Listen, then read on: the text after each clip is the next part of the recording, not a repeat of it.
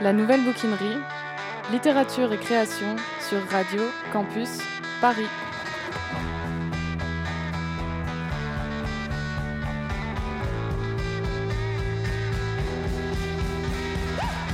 La nouvelle bouquinerie fait son retour en studio en septembre avec une émission consacrée au thème poésie et faits divers. C'était l'intitulé d'une résidence d'auteur de la poète Laure Gauthier que j'ai le plaisir d'accueillir aujourd'hui en dialogue avec Frank Smith. Rien entendu Si. Un morceau d'anthologie de la littérature française.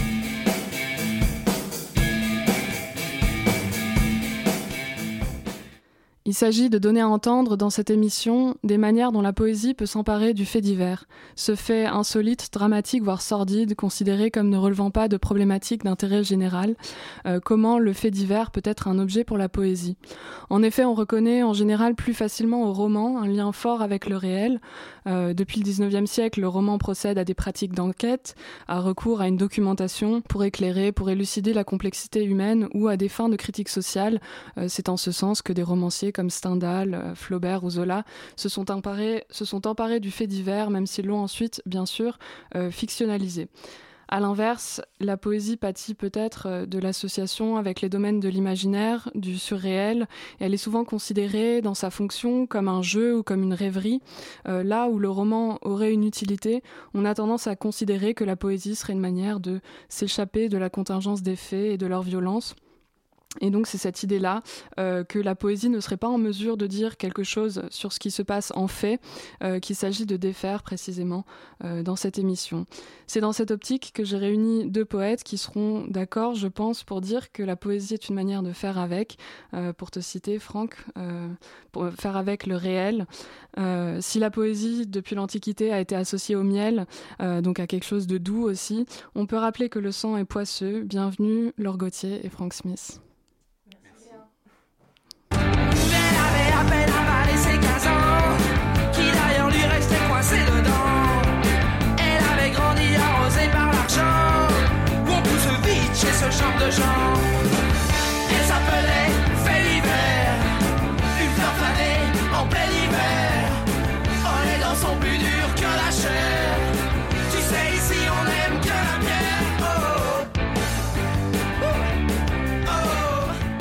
Frank Smith, bienvenue. Tu es poète, réalisateur, vidéaste et producteur de radio à France Culture notamment. Tu as coproduit avec Philippe Langlois l'atelier de création radiophonique. Euh, et euh, dans ton œuvre que tu qualifies d'objectiviste ou de post-objectiviste, tu allies plusieurs dispositifs, livres, films, installations, performances, pour enquêter avec les moyens de la poésie sur des cas de violence d'État et de violation des droits humains. Tu as publié notamment Guantanamo euh, au seuil, désigné meilleur livre de poésie aux États-Unis par le Huffington Post en 2011. Et Laure Gauthier, qu'on avait déjà reçu l'an dernier au sujet de Je neige entre les mots de Villon, paru chez Lanskin. Euh, Laure Gauthier écrit de la poésie, des récits poétiques et des essais. Elle travaille en particulier sur les liens entre poésie et musique. Et j'ai donc suivi euh, sa résidence cette année qui s'inscrit dans un questionnement sur l'étouffement du langage poétique par les obsessions euh, de nos sociétés contemporaines. tu prends le parti de la fragilité de l'être et tu travailles sur l'importance de la voix poétique dans sa dimension transsubjective, c'est-à-dire qu'elle n'appartient pas qu'à un seul sujet. C'est une dimension qu'on a aussi chez Franck. Pour poser le cadre euh, un petit peu de cette émission, Laure, je vais te demander euh, de dire quelques mots de ta résidence et peut-être d'introduire la présence de Frank Smith avec nous. Très bien, délicate mission.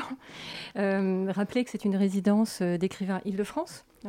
Qui a eu lieu, qui est, normalement qui aurait dû se terminer en juin, mais pour les causes qu'on connaît, qui a un petit décalage temporel. C'est une résidence qui a eu aussi pour but d'écrire un livre, un livre de poésie qui s'appelle les corps caverneux, qui sortira chez Lanskin euh, dans un an. Par ailleurs, il y a toujours une inscription de d'un projet sur le territoire. Cette inscription s'est faite euh, avec des collaborations, des collaborations avec un lycée, le lycée Jules Ferry, et aussi une classe de première hein, de Marina Plus, euh, qui ont écrit sur le problème fait divers. Et aussi un lieu, la chronique, dans le 18e, qui a accueilli divers poètes et euh, six poètes sur cette thématique. Donc il y a eu, euh, peut-être juste les citer, Séverine Daucourt, François Borde, Christophe Manon, Arnaud Bertina, et euh, bientôt Marie de Quatre-Barbes et Frank Smith. Euh, qui euh, donc seront amenés à lire des extraits euh, de textes récents ou à performer quelque chose et aussi à s'entretenir avec moi de ce lien entre le fait, le fait divers et comment, d'où on écrit et comment s'écrit ou que regarde le fait divers. Et je pense que Frank Smith, vu toute son œuvre et son action poétique, a toute sa place dans cette problématique. Et donc justement, euh, d'où on écrit, euh, question euh, pour toi, Frank Smith. par exemple, tu, as développé une poésie que tu dis documentaire. Est-ce que tu pourrais nous en parler un petit peu, notamment avec ton livre Guantanamo ou le bureau d'investigation poétique que tu as créé? Oui, voilà, j'interviens à partir d'une structure qui est assez volatile. Euh, que j'ai intitulé le Bureau d'investigation poétique et qui me permet euh, à la fois euh, dans la dimension d'une écriture poétique et d'une écriture filmique de m'intéresser, comme tu disais dans l'introduction, aux violences d'État et aux violations des, des, droits humains dans le monde, depuis la poésie, depuis différents types de dispositifs mis en place, dispositifs poétiques mis en place pour essayer de, c'est un petit peu ambitieux, essayer de, révéler le, réel du monde dans ses effets euh, catastrophiques. Et euh, l'intuition que j'ai, en fait, c'est une recherche, hein, c'est tout ça est, une mise en, questionnement. Euh, voilà, je tourne, c'est Blanchot qui dit chercher c'est trouver, et trouver c'est chercher, c'est-à-dire aller au bout, mais surtout aller autour, autour d'eux. Et donc euh, cette recherche, euh, dans le cadre de cette recherche, je pose des jalons sur euh, des situations de, catastrophes dans le monde contemporain. Je m'intéresse au monde d'aujourd'hui. Et en l'occurrence, tu, as la gentillesse de citer ce livre Guantanamo, qui est effectivement, on pourrait dire, de la poésie documentaire dans la mesure où il s'appuie à partir de documents euh, lesquels sont les procès-verbaux qui ont été réalisés euh, auprès des détenus euh, dans le centre de détention de la base américaine Guantanamo à Cuba. documents qui ont été rendus publics suite à une, procédure juridique lancée par l'équivalent de, de l'AFP aux États-Unis, l'API, de manière à ce que euh, ce soit rendu public. En fait, tout document à vertu publique doit l'être, effectivement, doit être publié. Et donc du jour au lendemain, des milliers de, procès-verbaux ont été libérés sur Internet. C'est à partir de cette matière euh, textuelle que j'ai construit euh, et élaboré ce livre. Hmm, on en entendra tout à l'heure euh, un extrait. Euh, je voudrais juste revenir sur le fait que tu parles de documents poétiques au sujet de tes textes, c'est-à-dire que le document n'est pas transformé comme on avait par exemple pour les romanciers du 19e siècle, où il est transformé en fiction et il ne reste pas un document. C'est exactement ça, et en fait, je, je pourrais dire que je m'inscris en pas en faux, mais à, l'opposé de toute l'introduction que tu as, que tu as faite, c'est-à-dire que euh, je considère que le roman euh, a d'abord une, part de, fictionnalisation, engrange une part de fictionnalisation mm. du réel, y compris chez les auteurs que tu as cités. Et je, trouve qu'il y a un hiatus, en fait, à s'inspirer d'un fait divers et finalement à le transformer, donc aussi, en l'occurrence, à le déformer euh, jusqu'à l'expérience, euh, ça tu n'as pas cité, mais on aurait pu, euh, on pourrait parler de Truman Capote et mm, de sang-froid, où à partir d'une enquête sur un fait divers, il va se, il se rend sur les lieux et il se met en scène et il y a comme une sorte de oui de d'élan amoureux envers un des prisonniers. Enfin bon alors c'est un livre magnifique génial etc hein, mais ça n'est pas sans poser des problèmes d'ordre éthique. euh, et donc, euh, soucieux de préserver euh, ce lien éthique au monde et à tout ce qui arrive dans ce monde, j'en arrive à minimiser le, degré, le, curseur de, fictionnalisation des textes. Mm. Et c'est vrai qu'il y a une sorte de, comme ça, de, de ritournelle ambiante aujourd'hui où on nous dit il faut construire des récits, les hommes politiques ont besoin de faire, euh, de, bâtir des récits autour de, leur propre itinéraire, de leur propre pensée euh, politique, etc. Et je m'inscris à l'inverse, c'est-à-dire que je fais la guerre au récit, hmm. euh, au récit fictionnel. Et à la subjectivité. Et à la subjectivité, et c'est recourir non pas à une poésie mielleuse, comme, comme tu, disais qu'elle était effectivement euh, euh, délivrée sur les autoroutes de, de, la poésie contemporaine, mm. mais montrait que la poésie est seule capable, finalement, c'est un peu ce que j'aurais tendance à revendiquer, à explorer les faits, c'est-à-dire tout ce qui arrive dans le monde. Oui. Et, chez Laure, justement, euh, c'est un peu différent parce que le, le document n'apparaît pas euh, dans l'œuvre. Euh, mais ce n'est pas différent dans l'ancrage, puisque je partage absolument cet avis. et c'était le but de, cette résidence, exactement. À savoir que, que, le roman, que la fictionnalisation, ce que j'appelle remplir, remplir le fait de chair vivante, fictionnaliser comme du pain de mie un, un fait, pour le, comme Madame Bovary disant, en rentrant dans une en le psychologisant, n'est pas une réponse ou le nature euh, à mon sens. Alors après, euh, on n'a pas les mêmes réponses, on n'écrit pas euh, de la même façon, mais en revanche, je partage entièrement ce que dit Franck à ce niveau-là. Et alors, pour moi, c'est autre chose. Bon, ça ne m'empêche pas d'estimer énormément Reznikov, ça ne m'empêche pas de trouver extrêmement nécessaire Testimony. Je, je, suis pétrie et je, lis. Alors, j'ai toujours une recherche d'archives dans tous mes textes, que ce soit sur Villon, que ce soit sur Caspar Hauser, que ce soit dans le prochain projet sur Mélusine. Donc, je, mm. vais, je vais en archives. Simplement, c'est une mémoire, c'est-à-dire que ça se fait autrement c'est une forme d'empreinte. Euh, pour parler avec Huberman, c'est quelle empreinte, comment le fait divers nous regarde. J'aime beaucoup l'idée d'être regardé par un fait. Mm. Euh, que nous dit le fait euh, D'où écrit-on euh, Et j'aime qu'il y ait cette tension entre ce qui est acté, déposé, comme certaines fibres se seraient déposées, et être, moi, j'ai une fascination pour le hors-champ, dans tout, avec les deux graphies, mm. hein, du chant cinématographique et, et, aussi du chant chanté. c'est se situer, c'est-à-dire savoir traverser l'archive euh, et savoir que ça ne se, à la fois ça ne se limite pas à ça. Donc il fallait Reznikov, mais euh, il ne faut plus Madame Bovary, mais à la fois, euh, pour moi, il est important d'avoir connaissance, de ne pas avoir naïveté, d'avoir connaissance de l'archive et de se situer en très léger hors champ. Euh, donc hmm. dans le trou, donc je, dessine, hein, je, dessine les archives et en général je vais juste à côté de l'acte euh, déposé. Euh, c'était le cas pour Villon, de me situer juste avant le meurtre. On savait qu'il avait tué quelqu'un, mais on ne sait rien d'autre. Donc me situer dans la nuit d'avant, me situer dans la rue d'à côté.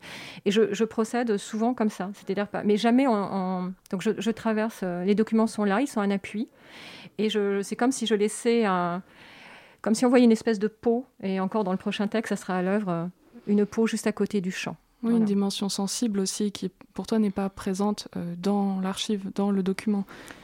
Pas en tant que tel. Mm. Et par ailleurs, on sait très bien que des dictatures peuvent aussi se resservir de tout, comme, comment fait-on parler? Alors justement, les poètes objectivistes que, que je vais apprécier vont, savoir euh, être avec le document d'une certaine façon, et euh, même dans Testimony, les questions de sensibilité. Hein, le document, l'approche documentaire est sensible. Mm. Mais de mon point de vue, l'incarnation reste. C'est-à-dire qu'il y a plusieurs incarnations. Euh, il y a le point de vue du nuage, il y a le point de vue de la peau qui regarde dans, le prochain texte. Donc il y a un multiperspectivisme que, que j'appelle moi transsubjectivité, qui permet de, maintenir des tensions et de pas tomber dans cette incarnation euh, bovarienne ou je ne sais quoi, euh, tout en n'étant pas systématiquement dans le point de vue de l'objet. Mais ça interroge le fait aussi cette milieu, voilà. Donc, pas de pas de reconstitution, pas de représentation, pas de on n'empaille pas. Euh, on ne remplit pas euh, ce qu'il n'y a, on n'a pas à remplir pour faire plaisir à un récit. On n'a pas à, satisfaire euh, ce désir chez l'autre. Hmm. On aura l'occasion de, de, revenir là-dessus. Peut-être qu'on pourrait écouter la lecture d'un extrait de Guantanamo, justement, pour entendre, on parlait d'objectivisme, on parlait de termes peut-être un peu techniques, pour vraiment euh, voilà, entendre ce que c'est un texte euh, objectiviste ou post-objectiviste, euh, et en l'occurrence documentaire. On t'écoute. Séquence 1. On demande si on s'est rendu du Kazakhstan à Kaboul, en Afghanistan, en septembre 2000. On répond qu'on a oublié, que ça fait deux ans et demi, qu'on ne se souvient plus du mois. On demande si on est passé par Karachi, Islamabad et Peshawar au Pakistan, et par Kandahar en Afghanistan. On répond que c'est ça, que c'est bien ça. On demande si on a des liens familiaux avec des terroristes notoires au Pakistan. On répond en demandant de préciser quel genre de lien. On reformule la question. On demande si on a des liens de parenté avec des terroristes au Pakistan. On répond qu'on n'a pas de famille au Pakistan. Comment pourrait-on On dit qu'on a pour parent le membre d'un groupe terroriste responsable d'attaques en Ouzbékistan. On répond que dans la famille, personne n'a aucun lien avec quelque groupe terroriste que ce soit en, Ouzbékistan. On dit qu'on a vécu dans un logement fourni par les talibans et travaillé comme cuisinier dans un de leurs camps. On répond qu'on l'a déjà mentionné lors d'un interrogatoire précédent, qu'on n'est pas cuisinier, qu'on s'occupait d'un potager, qu'on ne sait pas cuisiner, que c'est la mère depuis l'enfance qui préparait à manger pour la famille entière. On dit qu'on a été capturé en décembre 2001 à Kaboul. On répond que oui, c'était en 2001, mais qu'on ne se souvient pas du mois, que c'était au milieu du ramadan, en 2001. C'est qu'ensuite, on est l'interrogateur, on est l'interrogé. On pose une question, on répond à la question posée. On pose une deuxième question, on répond à la deuxième question posée. On pose une troisième question, on répond à la troisième question posée. On interroge encore une fois l'interrogé, on répond encore une fois à l'interrogateur. On pose une question, on ne répond pas à la question. On interroge l'interrogé, l'interrogé répond à l'interrogateur. L'interrogateur questionne l'interrogé, on répond à l'interrogateur. L'interrogateur pose une nouvelle question à l'interrogé. L'interrogé apporte une nouvelle réponse à l'interrogateur. L'interrogateur pose une nouvelle question à l'interrogé. L'interrogé répond à l'interrogateur par une autre question. L'interrogateur répond à la question posée par l'interrogé pour permettre à l'interrogé de répondre à la question précédente posée par lui, l'interrogateur. L'interrogé répond à la question on certifie l'exactitude et la véracité des réponses apportées aux questions de l'interrogateur. On clôt l'interrogatoire. Tu as dit en entretien, c'est le on qui m'intéresse, celui du collectif de la coexistence. Euh, est-ce que tu pourrais revenir un petit peu sur, euh, sur cette utilisation du pronom on? Qu'est-ce que que ça représente? Euh, Oui, volontiers. Bah, c'est, c'est une intuition, c'est-à-dire que en fait, à force de poser des jalons, euh, dans, le cadre de, cette recherche, de ces différentes investigations. Là, c'est un type de document euh, juridique, mais je me suis intéressé aussi à des documents euh, diplomatiques, journalistiques, etc. Et toujours l'idée, c'est de savoir comment insiller une forme dans la matière du document, puisque c'est un travail évidemment formel, euh, la poésie inclut mm. ce, type de, dispositif, de processus en tout cas. Et euh, le on m'intéresse beaucoup. Euh, je suis en train d'explorer un petit peu toutes les arcanes du on, parce que et je, je m'y suis confronté dans ce texte Guantanamo, notamment quand il a été traduit en anglais. J'ai beaucoup travaillé avec la traductrice. Euh, puisque le on n'existe qu'en langue française. Dans d'autres langues, par exemple en allemand, on dit euh, man, mm. mais euh, il n'a pas d'équivalent dans d'autres langues et certainement pas en anglais. Donc toute la question était de savoir comment traduire ce on, et c'est par les différents types de, de, réponses, de, de, traduction de ce on en anglais que je me suis dit qu'il fallait explorer cette figure du on, cette figure de, l'impersonnel en français. C'est-à-dire qu'en anglais, on a utilisé euh, la première personne du pluriel, oui, ou bien la troisième personne du pluriel, they. Et euh, une proposition de la traductrice Vanessa Place, qui est écrivaine euh, par ailleurs, a été à certains moments de retirer le sujet. Et ça, ça m'a beaucoup plu. C'est-à-dire que entre dans la pièce, s'assied à la table, mm. et donc ça, ça, crée une dimension qui tout à fait euh, neuve, nouvelle, et également dans, dans, dans, le rapport à la langue. Et donc ce on m'intéresse beaucoup parce que il me semble que Laure disait tout à l'heure que le fait divers nous regarde, mais la langue aussi nous regarde, nous regarde et on est parlé. plus que je plus, plutôt que j'exprime moi des, des opinions à partir de cette langue commune que nous utilisons tous, on est parlé par la langue. Hmm. Et le on répond. Euh, alors, il y a des incidences euh, un peu péjoratives et négatives dans l'usage du on, j'en suis très conscient, mais il a cette force de l'impersonnel à un moment donné où il y a encore une, autre ritournelle qui, plane dans, le, dans les réseaux littéraires euh, et intellectuels aujourd'hui depuis quelques années, c'est le nous. Oui. Et euh, peut nommer Marielle Massé, par exemple. Voilà, et donc euh, ma conviction, c'est d'opposer à ce nous euh, que je ne vais pas qualifier parce que je ne veux pas me faire d'ennemis, mais c'est le nous inclut toujours un vous, de fait. Et donc, pourquoi s'opposer d'emblée à un vous si on dit nous? Alors, le on englobe, et je, il englobe dans cette perspective, et ça, c'est une, une analyse magnifique de Gilles Deleuze euh, à partir de Blanchot sur un texte de Joe Bousquet, c'est-à-dire que euh, l'impersonnel, c'est le il pleut. Hein. c'est, on ne peut pas dire on pleut, mais presque. C'est je neige. Et euh, voilà. Oui, chez toi, c'est je, je neige. Chez toi, il y a le jeu quand même, tu, tu, es très finaude parce que tu inverses. J'inverse. Voilà. Mais voilà, c'est, prendre possession de, du langage du monde pour s'y inscrire sans, euh, sans rejeter, sans mépriser, euh, sans refuser euh, la présence et la langue de l'autre. C'est vraiment ça. Donc c'est avec. Et j'irais même plus, c'est au-devant d'eux. Mais bon, ça, je pourrais être plus précis. Mais donc, je cherche autour de ce on et dans différents types d'usages, comment il peut être efficace d'une certaine manière par rapport à toute cette volonté de rendre compte du monde tel qu'il est, euh, sachant que c'est impossible. Hmm.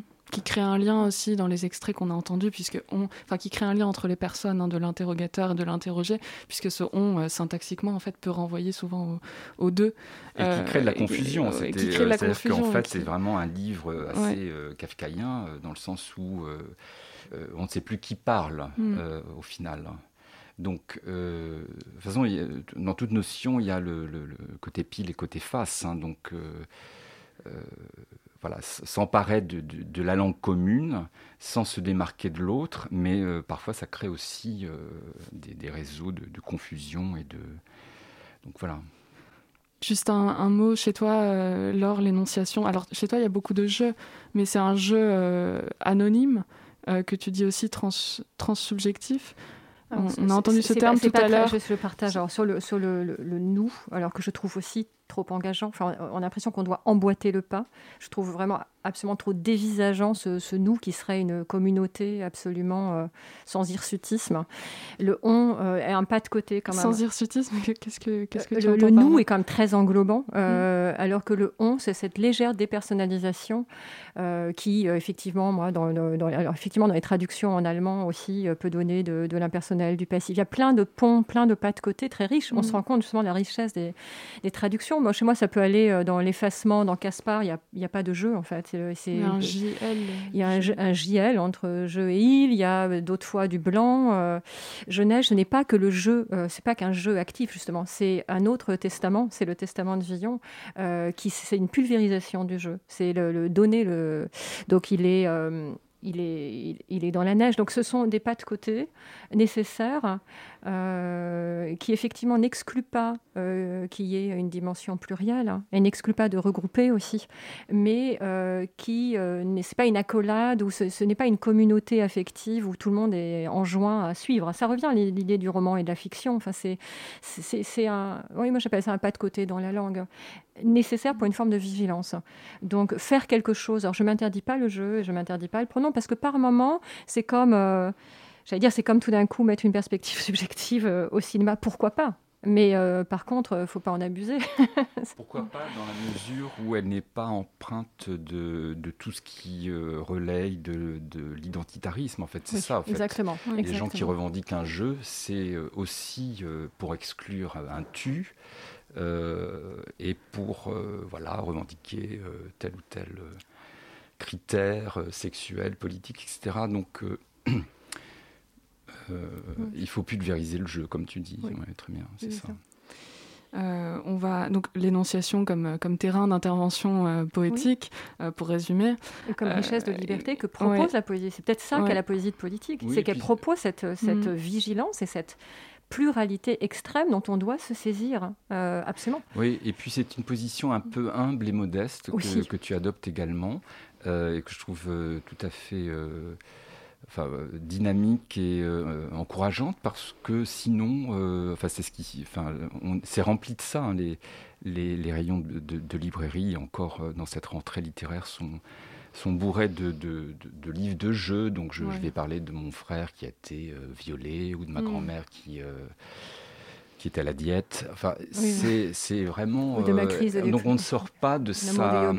On ne sort pas de son histoire. Et les gens qui prennent en charge ces récits, comme par hasard ce sont des récits, euh, souvent aussi fictionnalisés, euh, disent voilà, bah, il faut qu'on parle, faut qu'on parle de soi, évidemment qu'on parle de soi. Euh, il ne s'agit pas de se renier.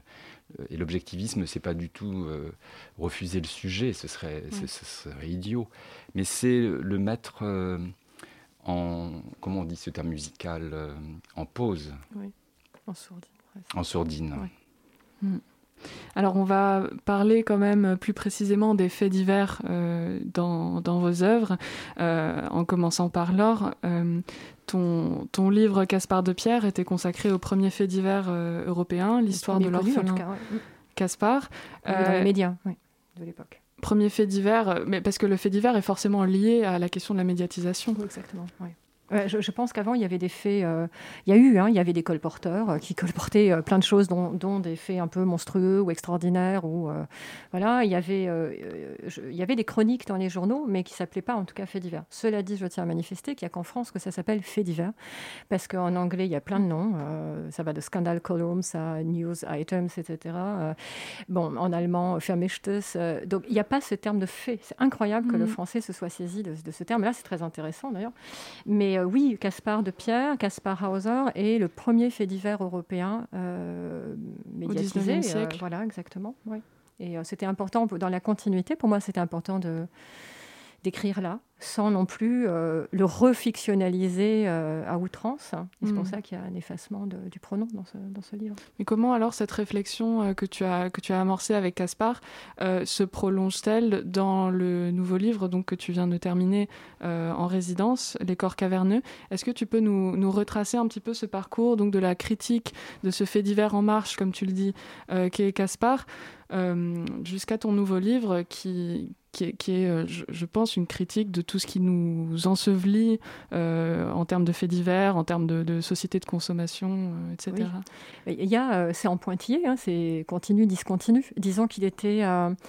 la continuité, c'était de poser une question, de retourner un petit peu en arrière, de poser une question sur la modernité. On fait que dire extrême contemporain, post-contemporain, etc.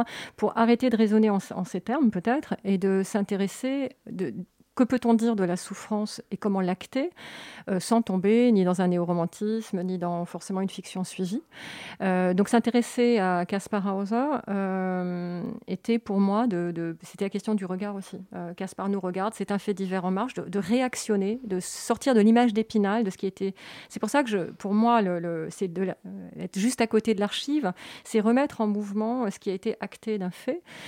c'est un autre projet entre les deux. Il y a eu Genève entre les mots de Villon, c'est quand même important, parce que j'ai débiographisé euh, tout en étant à côté de l'archive euh, Villon et euh, en pulvérisant le, jeu, le jeu d'un autre testament que celui de Reznikov, mais malgré tout avec certaines affinités.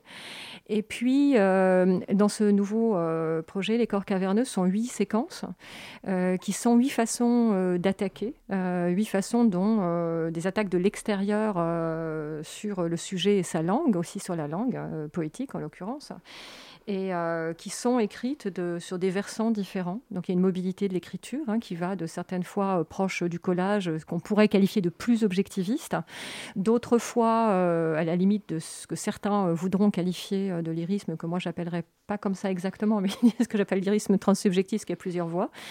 Donc ce sont, c'est une écriture mobile hein, de face à des attaques très lourdes, très très lourdes, qui réduisent, qui nous réduisent souvent, qui réduisent le langage à une forme de fait diversification, de gros titres. On appelle ça la gros titrisation.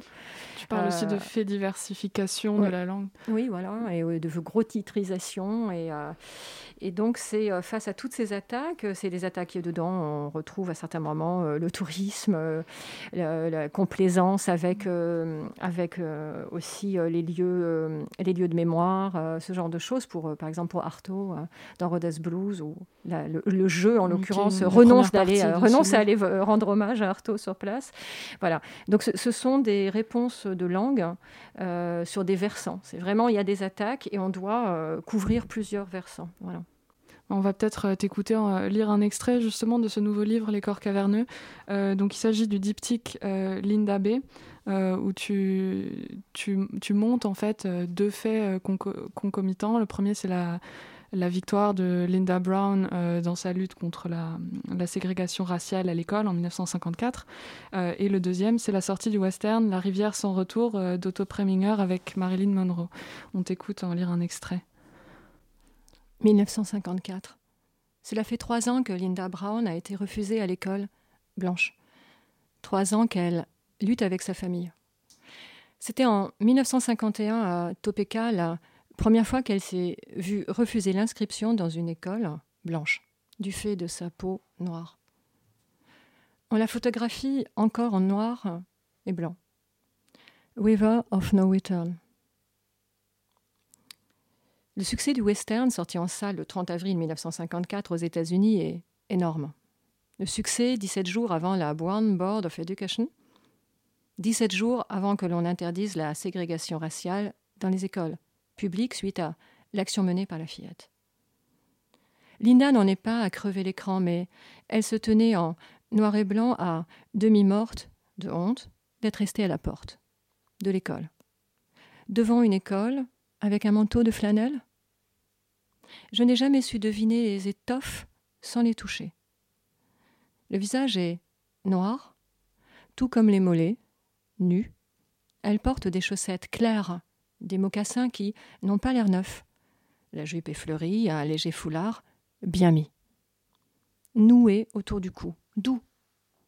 On aperçoit des vélos posés contre une balustrade, des herbes folles devant la façade de l'établissement. Une école, donc. Victoire de Linda, hors champ de l'art, à même les remous, sans mise en pli, dans les recoins de l'histoire. Fait rewind, les peaux rouges, les peaux sombres, tu évites. River of No Return te l'indique. 1954. Après 15 minutes et 20 secondes, l'acteur Robert Mitchum est à cheval. Matt tient derrière lui son fils Mark. C'est simple à retenir les prénoms, simple comme la vie. Il ne faut pas compliquer, tu vas comprendre. Le fils, abandonné et recueilli, pose des questions simples pour propagander, ne pas surcharger ses l'idée. Assis derrière son père sur le cheval qui quitte le champ, et le camp de chercheurs d'or, le fils voit passer dans l'autre sens des Indiens à cheval qui rentrent. What are they doing? demande Marc. Le père lui répond que les Indiens n'aiment pas ce qu'ils voient. C'est clair, net, ça ne te donne pas envie d'en savoir plus sur eux, grincheux. D'ailleurs, ils n'ont pas de visage. On les voit de dos, juste leurs plumes. Ils viennent ne pas aimer.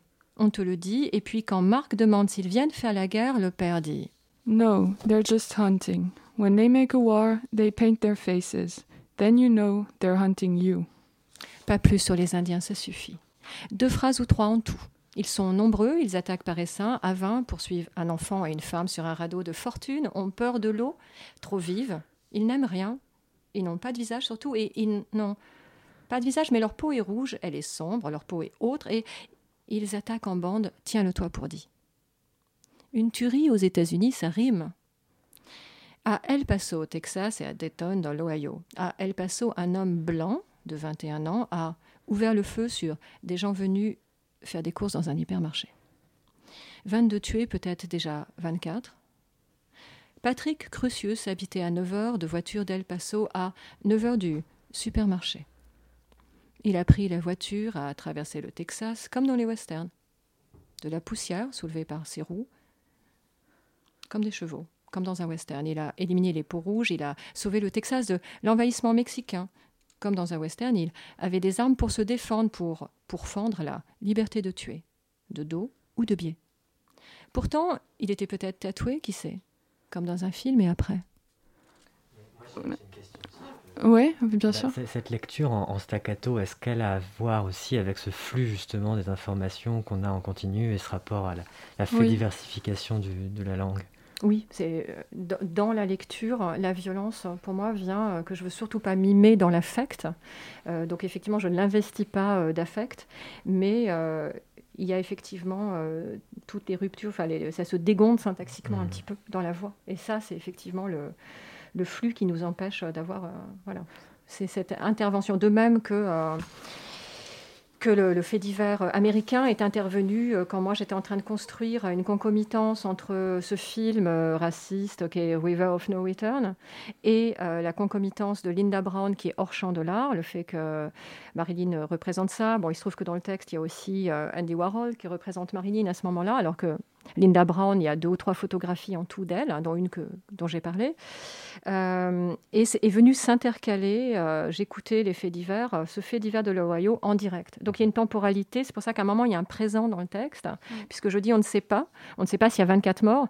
J'ai laissé le, j'ai écrit, c'est une improvisation en fait, j'ai laissé s'intercaler le, le, troisième niveau en fait de texte, qui est, voilà fait divers qui fait intrusion vraiment dans oui, le texte fait intrusion. Donc la poésie n'est pas non plus un rempart où n'est pas il y a une porosité. Oui. Euh. En l'occurrence, ce fait divers très violent venait en direct au moment où je n'avais absolument pas prévu d'écrire ça puisque je tenais mes fils entre la représentation d'Andy Warhol représentant Marilyn qui venait de faire ce Niagara et River of No Return et de l'autre Linda Brown euh, qui, pour lequel il y avait trois photographies et 1954 euh, dans les deux cas et il y a eu un, un inter... quelque chose s'est ouvert dans cette tension parce que mon but est de laisser une tension ouverte parfois s'engouffre quelque chose dans cette, euh, dans cette tension. C'est bien, c'est bien l'idée mm. d'accueillir, d'être capable encore de, lever les yeux sur quelque chose, une violence qui arrive. Donc toi, tu poses euh, la question, on l'a entendu, de la, des régimes de représentation, de, visibilité, euh, qui sont très inégaux. et dans le film des questions de Frank Smith, on a aussi un fait divers que, auquel le livre se rattache et euh, qu'il envisage comme l'objet d'un film euh, à tourner. Et donc le, le, livre réalise en quelque sorte euh, virtuellement ce film à venir en lui posant des défis, en lui posant des, des, questions, enfin des questions qui sont comme des défis. Est-ce que le film le sait? Est-ce que le, est que le film le, le, peut? Mais il s'agirait d'un film donc qui ne, qui ne, dans lequel forcément on ne verrait rien du fait divers qui s'est passé, donc un shooting en, en 2009 où un jeune homme tue 10 euh, personnes en Alabama. Qu'est-ce qui, qu'est-ce qui reste euh, d'un fait divers une fois qu'on l'a dépouillé de tout ce qui le rend sensationnel, euh, sordide, parce que c'est vraiment ce que tu fais avec ce livre et avec, ce, avec le film Eh bien, il ne reste rien. La question est vite répondue. L'idée, effectivement, c'est bah, dans le mouvement euh, de, de, l'or, euh, c'est s'intéresser à comment, euh, enfin voilà, comment, comment on parle, comment on parle du monde. donc ceux qui prennent la parole sont, sont relayés par les médias, qui eux aussi construisent des paroles. Et c'est ça qui m'intéressait là dans ce fait divers euh, qui a beaucoup défrayé la, chronique à l'époque aux États-Unis. Euh, c'était de, rassembler en fait les à partir de différentes sources d'informations comment euh, ce fait divers avait été traité. Et donc j'ai construit ce livre d'abord en en m'appuyant sur les, matières journalistiques qui traitaient du fait, donc qui, euh, traitaient, voire se, se, contredisaient au fur et à mesure des informations et de, l'enquête qui, surgissait. Et au final, euh, ce livre euh, a pour émanation un film qui existe, hein, que j'ai réalisé, mais où on ne montre rien. Et c'est tout l'intérêt pour moi de, d'engager ce rapport entre dire et, voir. l'idée qu'on ne peut pas dire ce que l'on voit et que l'on ne voit pas ce que l'on dit. Alors on voit quand même une route. Alors on voit la route, bien sûr. Donc en fait, grosso modo, pour aller très très vite, on a peu de temps. Euh, c'est l'histoire d'un type qui se lève un matin et qui met le feu à la maison où il vit avec sa mère. Euh, et voilà, donc sa mère et les deux chiens euh, périssent dans l'incendie. Il prend la voiture et il tue, il tue 10 personnes au hasard sur l'équivalent de presque 50 minutes de temps avant de se suicider, poursuivi par la police. Et l'idée première était de, se dire, bah, tiens, je vais aller filmer. Euh, c'est vraiment, euh, c'était un peu l'idée bêta euh, que certains ont fait d'ailleurs. Allons filmer sur place. Et puis je me suis dit, mais en fait, c'est vraiment, c'est vraiment pas ça qu'il faut faire. c'est essayer de reconstituer l'itinéraire à partir d'images prélevées sur Google. Mmh. Et donc le film, c'est vraiment ça. C'est une avancée dans le paysage via Google Street. Euh, donc une succession comme ça de d'images saccadées euh, depuis euh, l'origine du crime jusqu'à la poursuite avec, par la police et puis le, suicide final. donc le, film dure le temps de... et je, reconstitue tout l'itinéraire de, de, ce criminel, de ce tueur de masse. On en écoute tout de suite un extrait. Euh, donc ce, livre euh, est une alternance entre la reconstitution des faits euh, depuis les sources journalistiques et puis c'est inspiré d'un documentaire de Pasolini. Il y a la voix de la prose, donc qui dit les faits, et puis la voix de la poésie qui interroge le devenir filmique de, ce fait divers. Et là, en l'occurrence, il est question de la douleur et du mot douleur. Et la douleur, le coup de la douleur, qu'est-ce qu'on en fait? La douleur, sous toutes ses formes, qu'est-ce qu'on en fait? Douleur physique, douleur morale, angoisse de toutes sortes, qu'est-ce qu'on en fait? Qu'est-ce qu'elle fait la douleur dans le paysage? Voyez-vous la douleur dans les choses traversées par le crime, une série de crimes?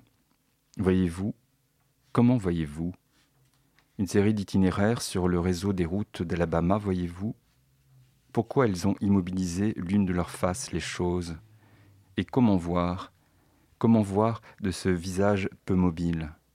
Comment voir de ce visage peu mobile quand tout voit autour de soi? Comment voir devant et sur les côtés? Comment voir au-dessus et au-dessous? Comment voir ce qui arrive par derrière? Faut-il se retourner pour le voir? Comment cerner tous les intervalles? L'infiltration, l'insinuation des traces laissées par le crime, une série de crimes dans le paysage d'Alabama.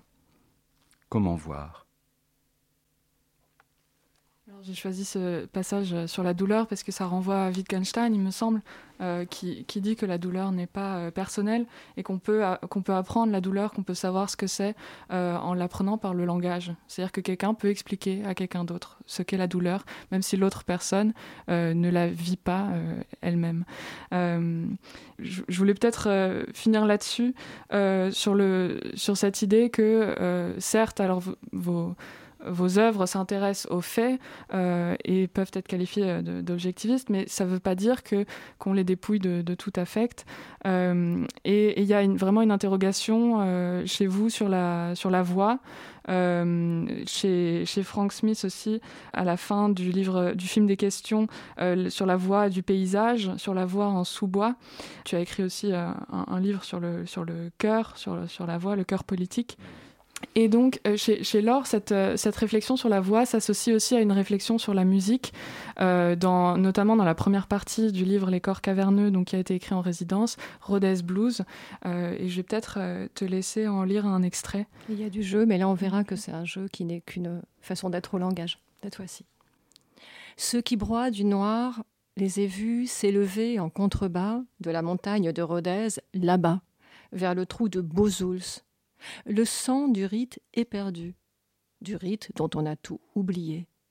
Le clochard du monde, bossu, aux yeux esquivés, injectés, à la pauvreté que tu ne contrôles plus. Depuis la montagne R, surplombée de grès rose, m'est apparu. et vu gémir le bossu pauvre traverser l'Aveyronais. Des contrées que tu ne sais plus nommer, un paysage non préparé ni visité, où tu n'as pas prévu d'aller. Le plateau sur le Ségala, le Coscontal, l'équerre caillouteuse, tu as six parfums de carambar en poche, mais ne connais pas le nom des roches. Soudain, tu as vu la clocharde du monde et elle te criait. J'ai vu mourir les musées. J'ai vu mourir les musées derrière la montagne, a-t-elle répété. On refait les visages morts, les remodèle. On refait les voix des acteurs morts, les réarticule. On refait les grottes en plastoc, les duplique. Et on marche à reculons, atrophié du toucher. Je vois le clochard du monde reconnaître la peur à l'odeur, deviner la maladie sous la peau. J'ai vu les côtes et les collines et apparaître l'obturé. Les accumulés, les entassés se sont mis à danser, avec la maladresse de ceux qui ont perdu la confiance, d'un rite mal en point, criblé d'objets. Danser leur entravement avec rage. Les empavés, les sous la plage se mouvaient. Ni les neiles tombent en rythme sur des clairières nouvelles, laissant les danses macabres aux influenceurs un chemin se trouvera sur les plateaux de pierre. Les pauvres du monde apparaissent, proférant des mots que je ne comprends. L'ellipse généralisée de sens dansant. Les déshérités ont bien essayé de tracer des cercles, d'investir des rondes dans les campagnes et les villes et de se vêtir de jaune, mais non loin de la cathédrale, leur cercle a flambé, les journaux en ont parlé. Trop accaparés, les pauvres ont du mal à danser sans demande. Quand aurons-nous retrouvé le blues dans la pulpe des doigts? Quand on se débarrassera des faux bijoux en stock, des bracelets en toc, des rimes à la va-vite, pour risquer de danser pieds nus sur la terre grasse, sous les nuages, nécessairement, creusant les voix qui parlent d'une ferveur ouverte. Un film de moins, un silence en plus.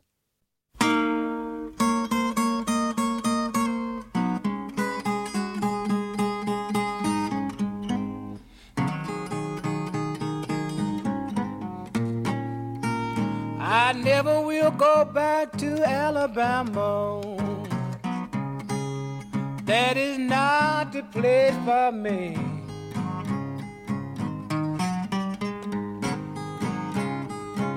I never will go back to Alabama.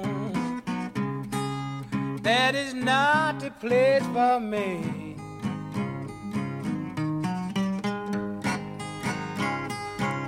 You know they killed my sister and my brother. And the whole world let them peoples go down there free.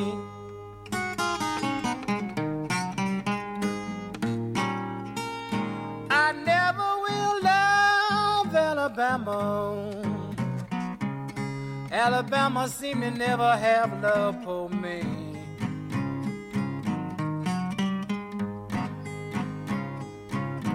I never will love Alabama. Alabama seem to never have love for me.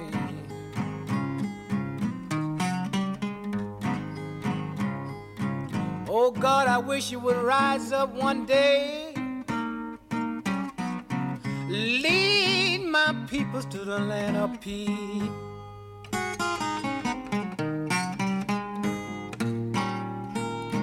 My brother was taken up for my mother, and the police officer shot him down.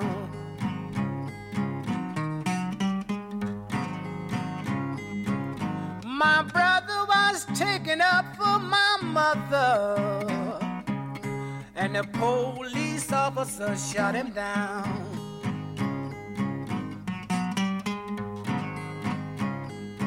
I can't help but to sit down and cry sometimes. Think about how my poor brother lost his life.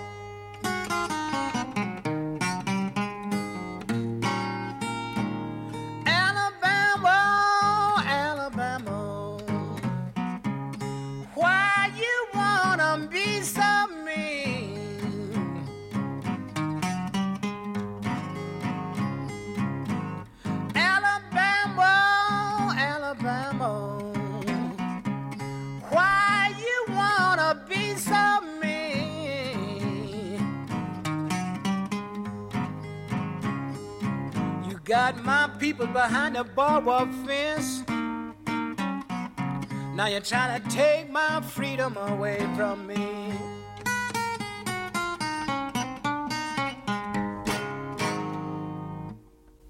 Merci donc à Laure Gauthier et à Frank Smith d'avoir été avec nous aujourd'hui.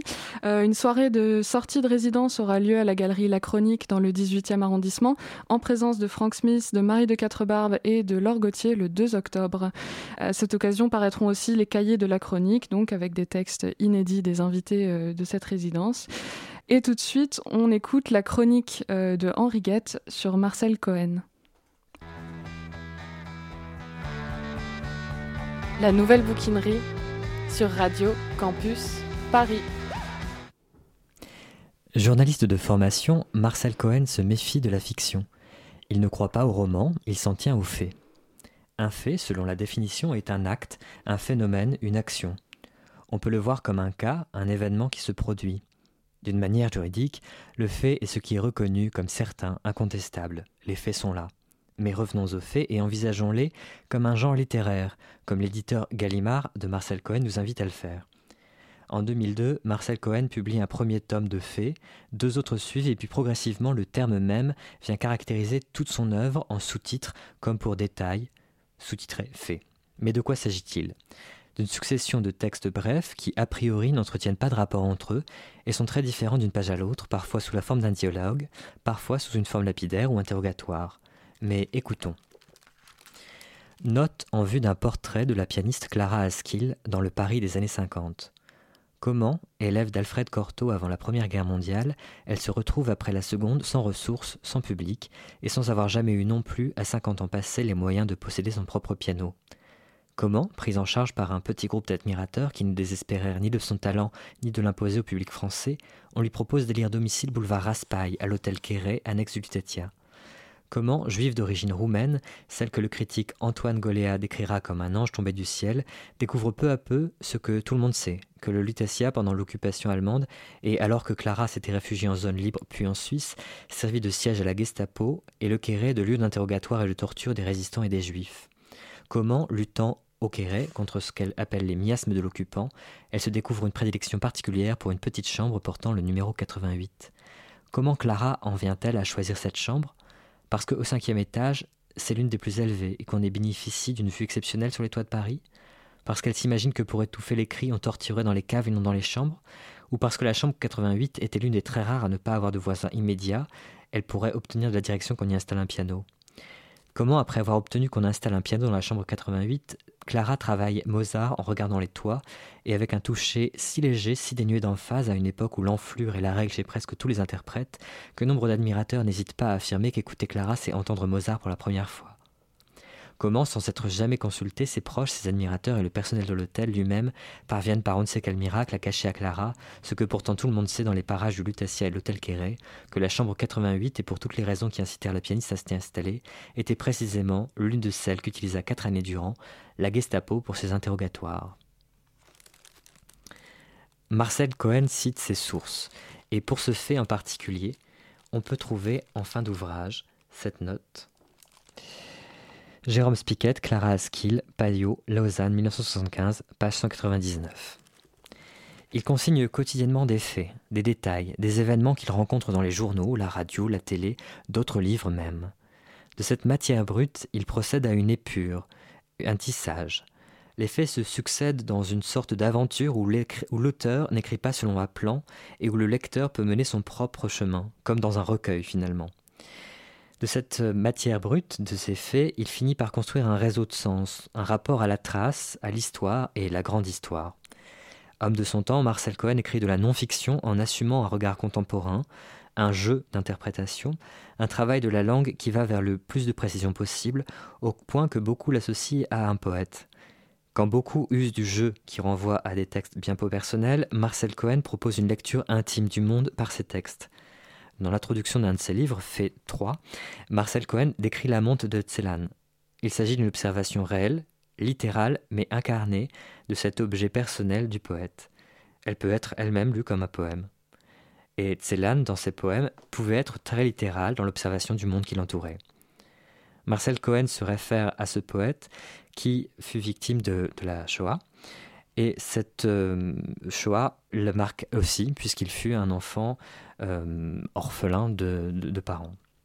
Ce rapport à la déportation, on le retrouve dans beaucoup de ses livres, dans, dans cet extrait que je viens de vous lire, et également dans les différents passages que je vais vous lire également. Effacer les graffitis est une prérogative du pouvoir. Les murs appartiennent au pouvoir. L'indifférence fait le reste. À quoi pensez-vous? Aux inscriptions griffonnées à la hâte, ou gravées dans les cellules des prisons, les cachots des condamnés à mort pendant l'occupation nazie. Des milliers d'hommes et de femmes écrivaient sur les murs en espérant que nous saurions nous souvenir d'un nom, d'un surnom, d'une date, de l'adresse d'un délateur, que nous prendrions la peine de transmettre un ultime message à des parents, une femme, un fils, un mari. Nous ne l'avons pas fait? Généralement non. Parfois, cependant, il s'est trouvé un fonctionnaire de l'administration pénitentiaire ou un photographe, voire un écrivain pour sauver ce qui pouvait l'être. En 1945, sur les 1500 cellules de la prison de Fresnes, où furent détenus et torturés des mille résistants et des pilotes alliés, Henri Calais a visité toutes celles qui conservaient des inscriptions. Il a recopié tout ce qui demeurait lisible sur les murs. Les registres de la prison avaient disparu, c'était l'ultime chance de sauvetage. La mention d'Henri Calais et de cet acte littéraire n'est pas anodin dans ce livre. Le travail d'Henri Calais peut faire également penser au travail de l'historien Philippe Artière et nous mène à un autre débat qui est celui de, l'histoire et de la littérature. Mais si l'auteur finalement retranscrit des faits entre mémoire et oubli, c'est pour finalement nous réapprendre à lire le monde comme le sous-titre lui-même, lecture courante à l'usage des grands débutants. Merci Henri, donc sur les, faits de Marcel Cohen, la non-fiction. Euh, c'est la fin de cette émission de la Nouvelle Bouquinerie, réalisée par Swan, que je remercie. Merci à Henri pour sa chronique et à Galad pour euh, la documentation. Et vous pourrez écouter sur la page de l'émission en podcast l'enregistrement d'une rencontre qui a eu lieu hors les murs juste après le confinement avec euh, trois élèves du lycée Jules Ferry où Laure Gauthier a mené des ateliers, donc des élèves qui ont participé à ces ateliers et avec qui je me suis entretenue sur ce thème, poésie et faits divers. L'enregistrement a été réalisé dans des conditions particulières puisque c'était juste euh, à la fin du confinement dans un studio bricolé. Euh, il porte donc la marque sonore de ces conditions, mais je tenais vraiment à remercier euh, Julia, Aurore et Théodora, ainsi que leur enseignante au lycée Jules Ferry, Marina Plus, pour leur participation.